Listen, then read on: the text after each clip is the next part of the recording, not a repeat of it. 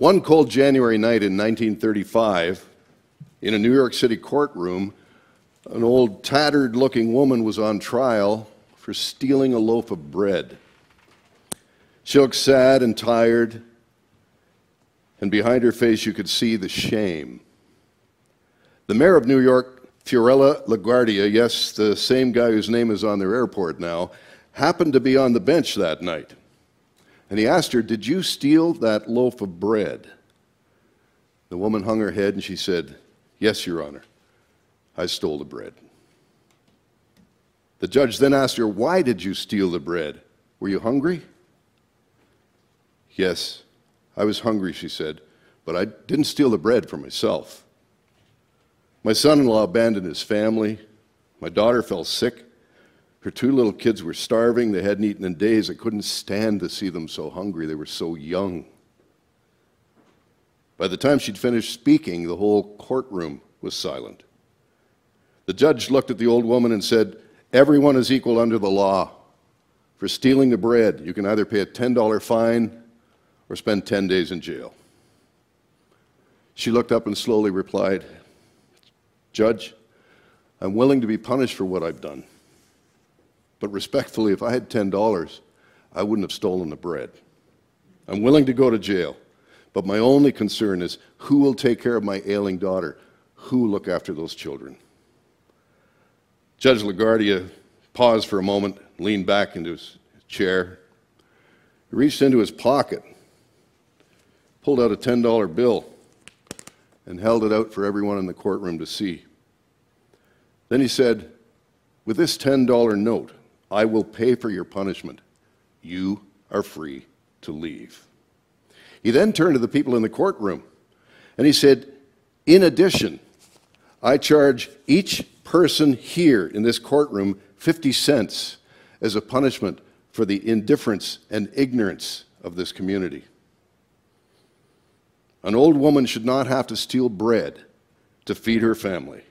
Bailiff, please collect the money from everyone and give it to the woman.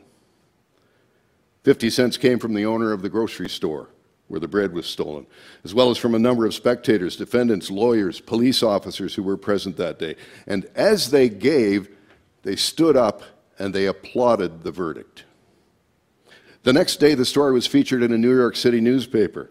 It reported that $47.50 had been given to the poor accused woman in 1935. That was a fair chunk of change. The judge's decision made a point of how complicit people have become in the suffering of others and how we are all accountable in that crime. The message rippled through the city, just like the lesson in our kids' time today. What a nice thing to do. What a wise, just thing to do. What a good thing to do. Thousands of years earlier, written in the 15th chapter of the book of Deuteronomy. Moses spoke to his people on the same issue. Quote, If there is among you a poor man of your brethren, within any of the gates in your land, which the Lord your God is giving you, you shall not harden your heart, nor shut your hand from your poor brother. But you shall open your hand wide to him, and willingly lend him sufficient for his need, whatever he needs. For the poor will never cease from the land Therefore, I command you, saying, You shall open your hand wide to your brother, to your poor, and to your needy in your land. Unquote. Today, I'm going to ask you to open your heart and lend a hand, to give, serve, and encourage. Frankly, to love one another. Change your home, your neighborhood, your community, and our world for the better Add light and goodness to help dispel darkness and despair and discouragement. Do good. And don't feel the least bit selfish once you realize how good it will make you feel. Mark Twain wrote this It is goodness that the deaf can hear and the blind can see.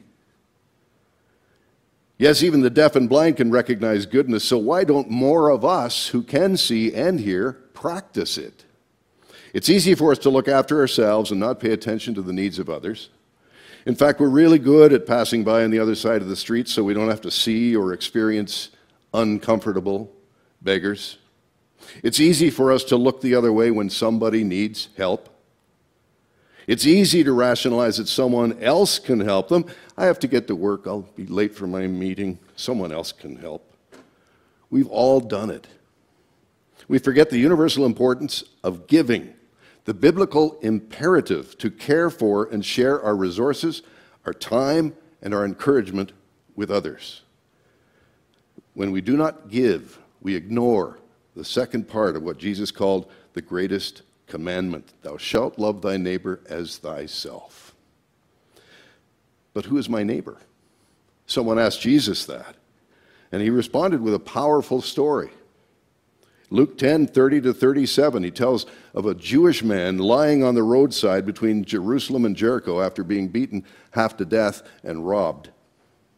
A Jewish priest sees him, and a little later, a Levite, a man who worked in the temple.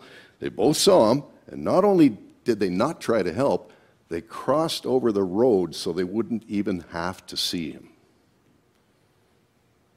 I don't know him. I'm not getting involved. Places to go, people to see. Ugh, he's dirty. He's half dead. Someone else's problem. But Jesus surprises everyone when he places a Samaritan as the hero of his parable. Why a Samaritan? The Jews openly despised Samaritans, and they had done so for centuries. Let's look back in history a little bit and see the Samaritans living in the northern section of the divided nation of Israel. In 2 Kings, we learn that around 720 BC, the Assyrians conquered the northern kingdom and displaced most of its people with Gentile colonists from many nations, including Babylon. These people worshiped pagan gods, intermarried with the Jews, introducing a very different culture to the northern lands of Israel. They even established a new capital city, the hilltop city of Samaria.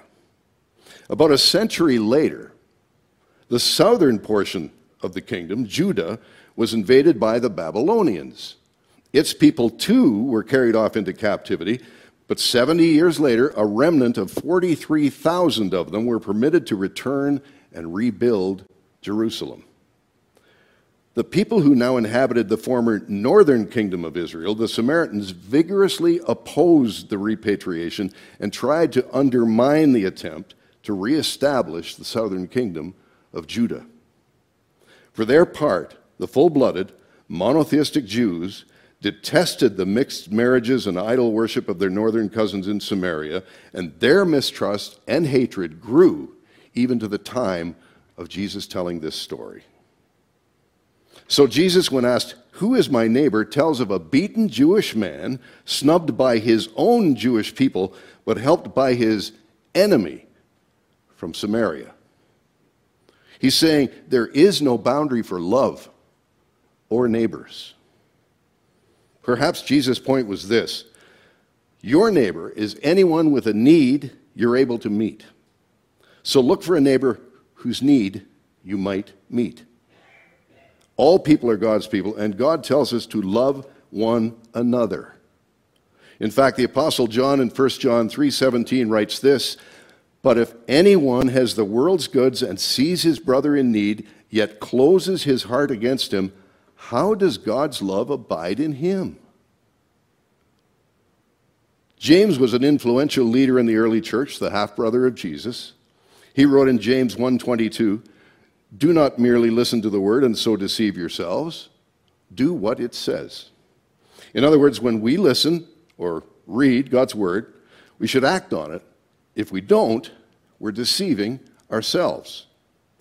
James is saying that, and I quote Pastor Matthew Rattan on this one invisible beliefs make a visible difference. If we claim to believe certain things in our heads and hearts, but don't talk or act accordingly or any differently, then we really didn't believe them in the first place. The Bible is full of examples, instances, commands directly dealing with our responsibility to act on behalf of others and with the eternal significance of doing so. In Matthew 25, Jesus said, When the Son of Man comes in his glory and all the angels with him, Then he will sit on his glorious throne. Before him will be gathered all the nations, and he will separate people one from another as a shepherd separates the sheep from the goats. And he will place the sheep on his right and the goats on his left. Then the king will say to those on his right, Come, you who are blessed by my Father, inherit the kingdom prepared for you from the foundation of the world. For I was hungry, and you gave me food. I was thirsty, and you gave me drink. I was a stranger, and you welcomed me. Author Nishan Panwar said, The world is full of nice people. If you can't find one, be one. Besides, being nice helps the recipient of the charity and the giver too. Have you experienced how good it feels to do good? 2 Corinthians 9 7. Each one must give as he has decided in his heart, not reluctantly or under compulsion, for God loves a cheerful giver. Why is it that when you do something really selfless, maybe even sacrificial, why does it feel so good? Well, some psychologists will say that we have evolved to understand that sharing and giving to others makes society a better place, and that makes our own lives easier. In one study, children as young as 19 months showed innate sharing behavior, sharing food and treats with others, even when they themselves were hungry. Could it be that even at that young age, they understand that this is a way to build relationships with others who may in turn share with them later? I think they're right, mostly, except for that evolved thing. I believe that God created a need to share because He knew that we would need to share and build relationships with each other. Many believe that God created us to care. The Bible says He created us in His image. And think about it. It also says that God so loved and cared for the world that He gave His only Son to show us how to care and how to love one another. In fact, Jesus says in Matthew 6 19 and 20, Do not store up for yourselves treasures on earth, where moth and rust destroy and where thieves break in and steal, but store up for yourselves treasures in heaven. And there's no question about the impact of Christian charity in the history of man. The impact of Jesus' teachings created people who created massive change in their communities through sacrificial love and sharing. In the years of the early church, a variety of writers, Christian and pagan, have recorded something new developing in their society the generosity and mercy shared by the early Christian community. In the early fourth century, famine and war had horribly afflicted the city of Caesarea. So when a plague came, the populace was already weakened and unable to withstand yet another blow. The people began fleeing this, one of the largest cities in the Roman Empire, for safety in the countryside. However, in the midst of the fleeing inhabitants, one group was staying behind the Christians. As bishop of the city and a historian of the early church, Eusebius recorded this during that plague. All day long, the Christians tended to the dying and to their burial, countless numbers with no one to care for them. Others gathered together from all parts of the city, a multitude of those withered from famine, and distributed bread to them all. Apparently, because of their sacrifice and compassion during the plague, the remaining populace of Caesarea began to notice too Eusebius records that their deeds were on everyone's lips and they glorified the God of the Christians. A few decades after Eusebius, the last pagan emperor, Julian the Apostate, recognized that the Christian practice of compassion was actually a motivator in the new faith called Christianity, which had become a major cultural acceptance out of a small movement on the edge of the empire. Writing to a pagan priest, he said this When it came about that the poor were neglected and overlooked by the pagan priests, then I think the impious Galileans, Christians, observed this fact and devoted themselves to philanthropy, like he thought it was a trick. They support not only their poor, but ours as well. All men see that our people lack aid from us. In fact, Emperor Julian proposed that pagan priests imitate the Christians' charity in order to bring about a revival of paganism in the empire. And his report is a powerful testimony to the love and charity of those Christian subjects. Emperor Julian was raised in a Christian setting, and he knew the Christian faith well, but he was passionate about his pagan beliefs and sought to undermine the Christian church. Therefore, he certainly had no reason to present the actions of the Christians in a favorable light. But he just did. As even the powerful Romans realized, when you give, the effects of your kindness on others are purely positive, and it's okay to humbly bask in the joy that giving brings to those you've helped. Feeling good about yourself is okay, as long as that's not the sole focus and reason for your actions. Feeling good is a natural byproduct of helping other people. If you had the opportunity to watch the beautifully produced, brilliantly written series about the life of Christ and his disciples, The Chosen, and if you haven't, you should. It's free, YouTube, it's all over the place. You will see something that the Bible, being a written record of these days, cannot easily or fully communicate. The producers of this series have been careful to present the Messiah as a caring, compassionate Savior who clearly loves people. And when he helps or heals them, you can see in his face and in his body language how much he loves to see them well and happy, how much he loves to share his healing power with them and to restore them to health of body and spirit. How good it makes him feel to be able to make them feel good. Pope Francis wrote this Rivers do not drink their own water, trees do not eat their own fruit, the sun does not shine on itself, flowers do not spread their fragrance for themselves. Living for others is a rule of nature. We are all born to help each other, no matter how difficult it is. Life is good when you are happy, but much better when others are happy because of you.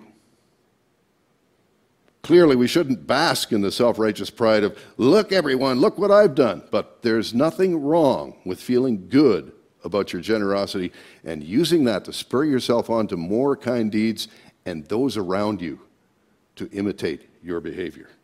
God wants you to feel good and promises through the words of Jesus in Luke 6:38. Give and it will be given to you in good measure, pressed down, shaken together, running over will be put into your lap. For with the measure you use, it will be measured back to you. Remember, store up yourselves treasures in heaven? C.S. Lewis wrote this If you read history, you'll find that the Christians who did most for the present world were precisely those who thought most of the next. Jesus' love is the perfect example of what it means to give and serve others out of love. Jesus knew that the Father had given him authority over everything and that he had come from God and would return to God. So on his last night with the apostles, he got up from the table, took off his outer clothing, wrapped a towel around his waist, poured water into a basin, and began to wash his disciples' feet, drying them with the towel he had around his waist, and saying, So now I'm giving you a new commandment Love each other. Just as I have loved you, you should love each other. On his last night with his disciples before he was crucified, Jesus emphasized loving and serving others.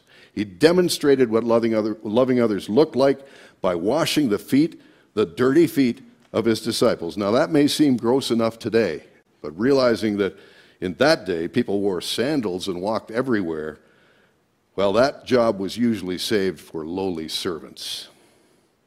One of Jesus' final commands to his disciples was to love and serve one another as he had loved and served them. God is love, so our love for others points them to him. God showed how much He loved us by sending His one and only Son into the world so that we might have eternal life through Him. 1 John 4 9 to 12. This is real love. Not that we loved God, but that while we were still sinners, He loved us and sent His Son as a sacrifice to take away our sins. God so loved us that we surely ought to love each other. No one has ever seen God. But if we love each other, God lives in us, and love is brought to full expression in us. When we love each other, when we share what we have with others, it could be our time, financial assistance, helping with a difficult chore, or as the kids said, even simply talking and listening to someone who needs someone to simply talk and listen. It gives people a glimpse of God because God is love. Matthew 25, 40. Truly I tell you, whatever you did for one of the least of these brothers and sisters of mine, you did for me. This was one of Mother Teresa's favorite texts. She often quoted to support her uh, ministry for the poor, uh, a humble, ambitious nun who created a massive mission of mercy in India, feeding the starving, treating the sick and dying, touching the untouchables with love, with kindness, with dignity, and with compassion. How many people? Innumerable. In 1950, she founded an organization called the Missionaries of Charity, which was a sisterhood dedicated to helping the poor. Well, it expanded internationally to include over 5,000 nuns and 400 brothers across 90 countries, all of whom look after the poor and the sick and dying in the slums of over 160 cities across the world. Mind boggling, rippling Christian love and service to the poor and the sick and the dying. Truly, I tell you, whatever you did for one of the least of these brothers and sisters of mine, you did for me.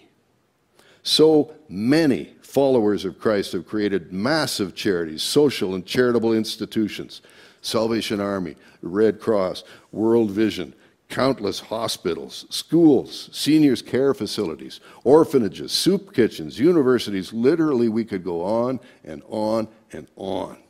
But just as Christ built his church on the dedication and talents of individuals, we, you and I, can change the world absolutely change the world one person at a time. We can't necessarily impact the whole world right now on our own, but we can set in motion a cascade of benefits and goodwill that will help build better lives and better homes and better communities. The Apostle Paul writes in 2 Corinthians 9 and 10 He who supplies seed to the sower and bread for food will supply and multiply your seed for sowing and increase the harvest of your righteousness. God wants us to be generous because he is generous. One night at 11:30 p.m., an older African American woman was standing on the side of an Alabama highway trying to endure a lashing rainstorm. Her car had broken down and she desperately needed a ride, soaking wet she decided to try and flag down the next vehicle.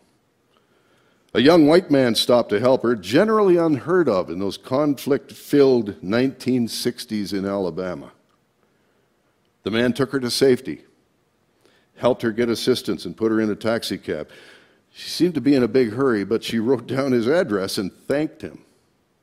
Seven days went by, and a knock came on the man's door. To his surprise, a giant console color TV was delivered. A special note was attached, and it said this Thank you so much for assisting me on the highway the other night. The rain drenched not only my clothes, but also my spirits. Then you came along. Because of you, I was able to make it to my dying husband's bedside just before he passed away. God bless you for helping me and unselfishly serving others. Sincerely, Mrs. Nat King Cole. Giving isn't about what's in your wallet or your purse, it's about what's in your heart. There are a great many reasons to give, serve, and encourage, and here are just a few. Giving and sharing helps and encourages others. Of course it does. The world outside can be a dark place. And those who have little or nothing depend on the generosity and loving kindness of people with a giving spirit. Jesus told us not to hide our light under a bowl, When you give to the less fortunate, you add to their lives, and by adding to theirs, you show them and the world the light and the love of Jesus Christ.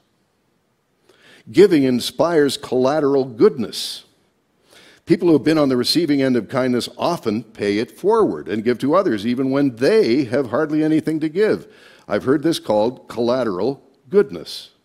For example, you help someone and then go on with your day. The person you help goes about their own day as well, but because they feel so good, they make an effort to help someone else. That's collateral goodness. Even sharing the gospel works that way. You share the gospel with someone who perhaps days or years later shares the good news with another. As a result of your testimony and help, maybe years earlier, collateral goodness. Giving teaches responsibility. When you give, you may have to make sacrifices.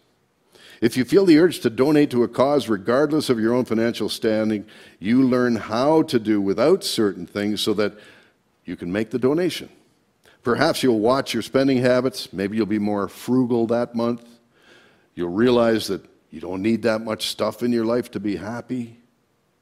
Former NFL player, coach Mike Singletary, gave some sage advice on sharing. He said to a colleague, Giving is only valuable when it costs you something. Sometimes less truly is more. Giving cultivates self worth. It's a good way to start believing in yourself and helps others to share your values and pay attention to what you believe in. Giving makes you happy.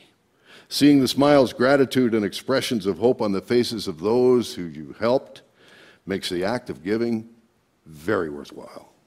In numerous studies, scientists found that those who spent money on others even though they had the option to spend the money on themselves, well, they were happier. And giving does make a difference. No matter how much or how little you can give, you have the power to touch the life of another person. And you can affect them in ways you may never completely be aware of. It's easy to be cynical today and to think that the help that you can offer is negligible. But it only takes a small gesture of kindness to transform a life and absolutely change somebody's future. Some of you may remember the late Reverend Ernie Nullmeyer. Many in Barrie called him Mr. Christmas. As a young boy, he remembered the Salvation Army bringing food to his poor family at Christmas. From that humbling experience, he resolved to do something good for others if he ever had the opportunity.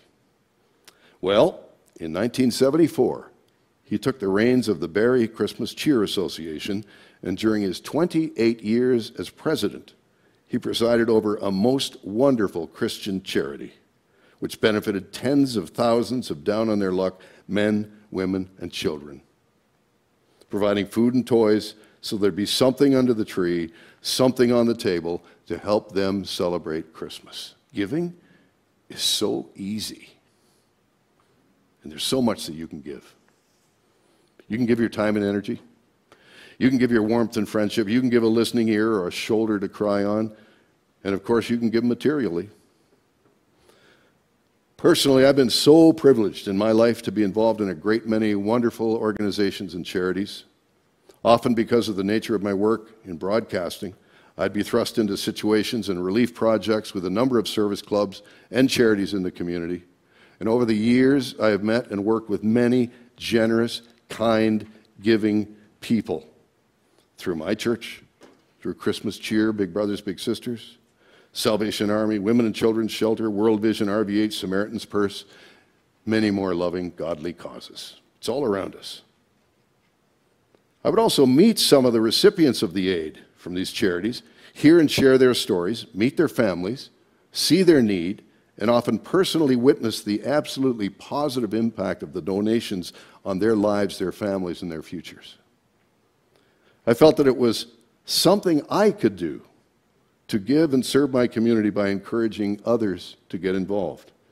I couldn't afford to give big financial donations, but I was in a position where I could do what I could do, including getting directly involved in fundraising and with media contacts in the community, I could help to encourage others to do good things for their community and its people. Look at this tree. Many of us here today will take part in a random act of kindness. The recipients of the articles you donate will never know where it came from. But they will know that somebody cared enough to share and make their lives this Christmas a little better. Helen Keller said it Alone, we can do so little. Together, we can do so much. When we encourage others, we're displaying a selfless attitude and a godly spirit which builds support for, for confidence and hope in them. And just like when one gives or shares, both the giver and the recipient of the encouragement will benefit. Jesus was a great encourager. He certainly must have been to motivate so many others at such a difficult time to give so much of themselves and their resources to their friends and neighbors, even strangers. Even after Peter denies even knowing the Lord Jesus Christ three times, Jesus, upon his return, is gentle, loving, and encouraging. Remember the example Christ set for us. We all make mistakes. Peter was broken and repentant. Christ forgave, restored, and encouraged him. We can follow his example. Like the Apostle Paul, who would encourage the members to encourage one another in the Thessalonica church with his letter in 1 Thessalonians 5:11. Therefore, encourage one another and build one another up just as you are doing. In closing, consider the words of former Israeli Prime Minister Golda Meir who once said this It's not what we gather, but what we scatter that tells what kind of life we've lived. Build a legacy of love. Scatter kindness to your neighbors and community and the world around you. You'll never know how far the ripple effect of your generosity and kindness will go. Dr. David Jeremiah, in his book, A Life Beyond Amazing, tells the story of Albert Lexie. He began cleaning and polishing shoes outside of the Children's Hospital in Pittsburgh in 1981.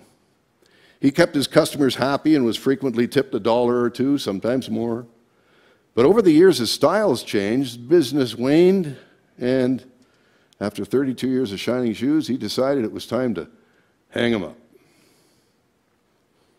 Hospital staff and administrators threw him a party. They knew that his presence in front of the hospital would be missed more than most realized. When he walked home after his last day, his influence at the hospital would continue. You see, during all those years of shining shoes, Albert Lexie had donated more than 30% of his earnings to the hospital's free care fund, which helped cash strapped families pay their bills.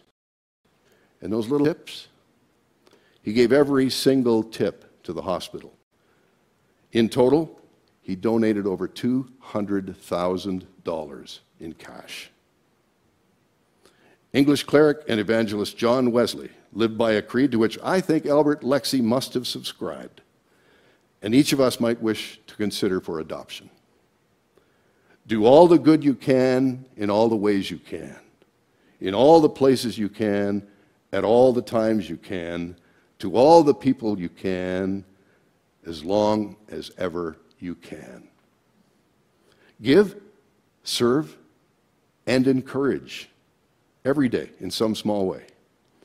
Three simple things we can do to show love to people around us, to help others, ourselves, and God Himself smile. Amen.